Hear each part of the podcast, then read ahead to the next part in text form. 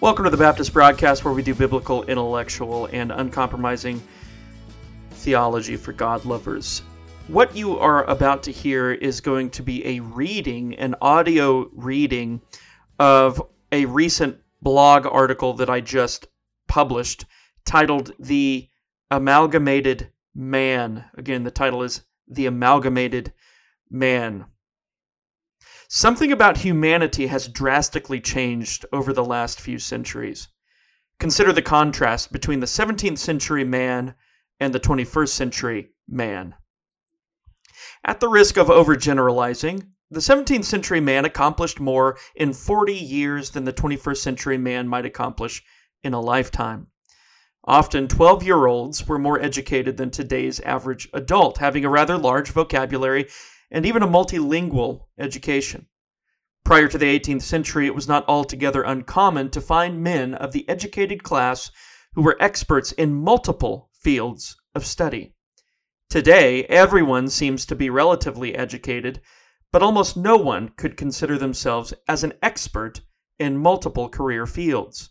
Today, even individual sciences have further specifications the average schoolman might master. Little to none of this massive shift should be attributed to genetics, nor should we venture to blame it solely on the rise of technology, although technology is not altogether unrelated. The cause seems instead to rest within the rise of modern psychology as a primary interpretive or observational science of man. Though observational in nature, psychology has, relatively recently, taken a formative role in terms of how man thinks about himself. What's worse is the extent to which man's psychology driven understanding of himself is anachronistically imposed upon figures from the past. In other words, history has been affected by man's contemporary understanding of his current self.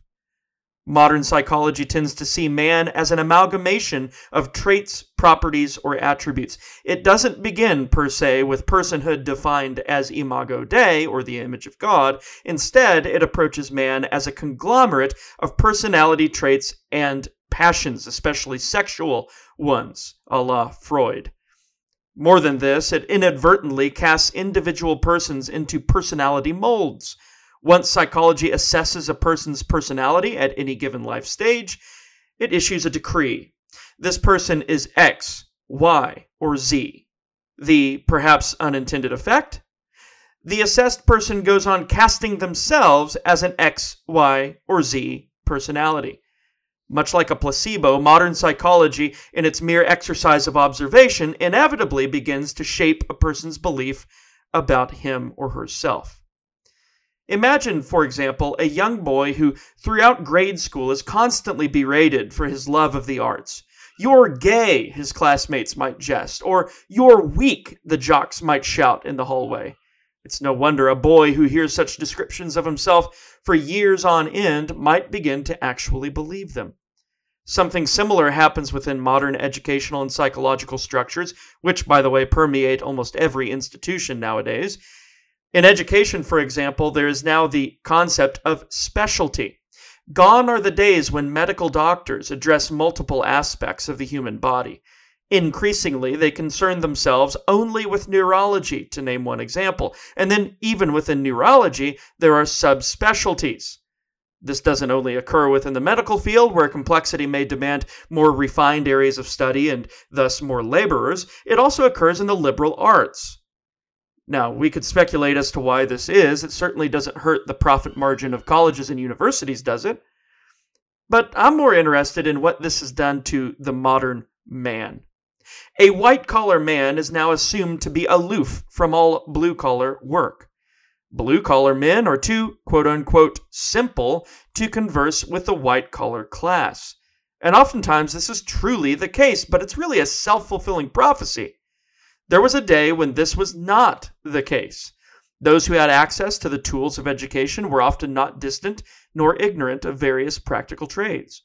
For example, William Kiffin, a Baptist minister in 17th century England, was an astute and pastoral theologian, yet he was one of the more wealthy men in England, granted his skillful business arrangements as a merchant.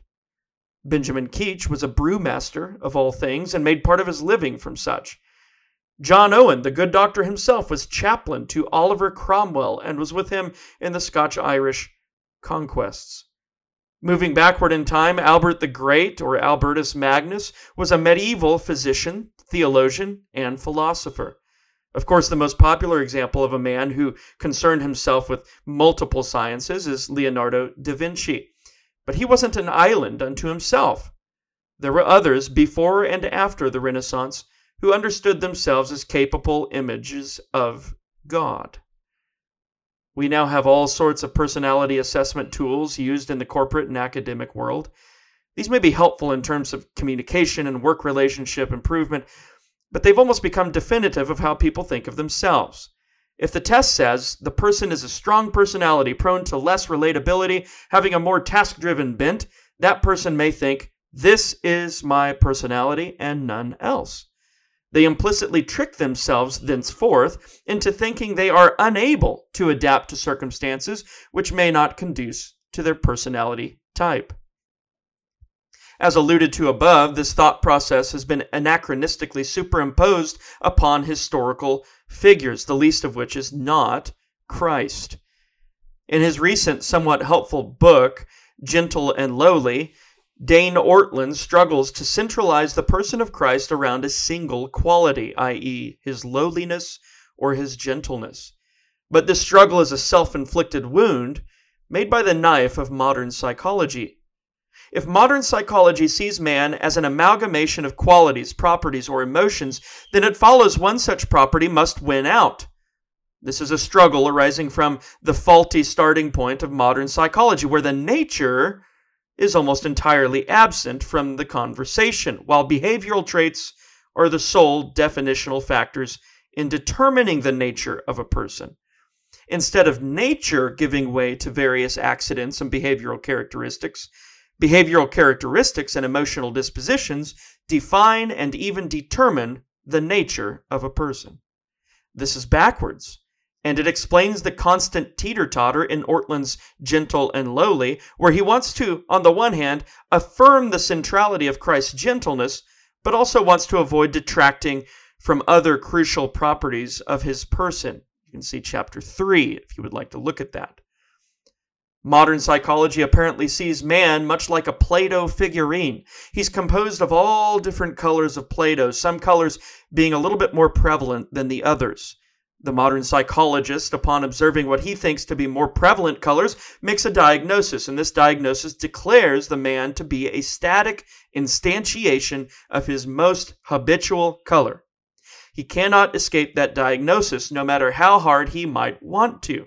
He is simply stuck that way. Such is the way of the contemporary oppos- opposition toward deconversion therapy of homosexuals and the oft parroted licentious statement, I was born this way, I cannot change. The psychologist has defined his patient, and now his patient must always think of himself according to the psychologist's definition. In closing, what if we stopped thinking of mankind this way? What if we understood each and every person to be first and foremostly a creation of God which bears God's image. And then, what if we defined God's image according to what God actually says it is? If we did that, I think we would have another renaissance. And given the unprecedented availability of resources today, contra to the 17th century situation, we would not only have a few Leonardo da Vinci's or Albertus Magnuses, we'd have countries full of them. The change agent, of course, in all of this is the gospel. It is the gospel which teaches us who man was, what man's problem is, and where, where man's restoration and glorification is found, i.e., in Christ Jesus alone, who, by the way, was a carpenter, a fisherman, a peripatetic philosopher teacher, and an orator. A nice blend of blue and white collars, wouldn't you say? This ends the reading of my blog post, The Amalgamated Man. I hope you enjoyed it. If you did enjoy it, please leave comments, share, etc. Hope you have a wonderful rest of your week.